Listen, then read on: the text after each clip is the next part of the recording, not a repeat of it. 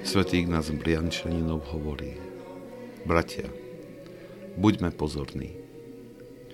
Očistujme sa nielen od telesných vášni, ale aj od duchovných, márnomyselnosti, nedostatku viery, závisti, lásky k majetku a ostatných podobných chorôb, ktoré zjavne pôsobia v duši bez účasti tela.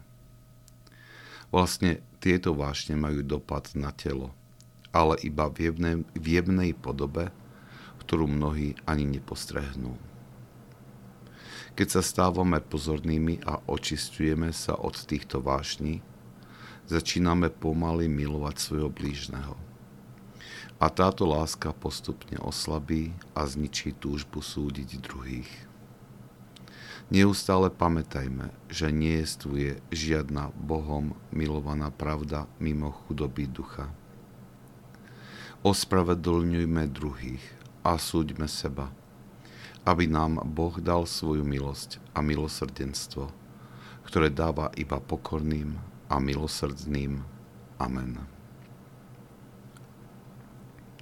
V 11. kapitole nám svätý Ignác Briančaninov detailne vysvetlil všetky formy farizeizmu, ktoré sa môžu zahniezdiť v našej duši.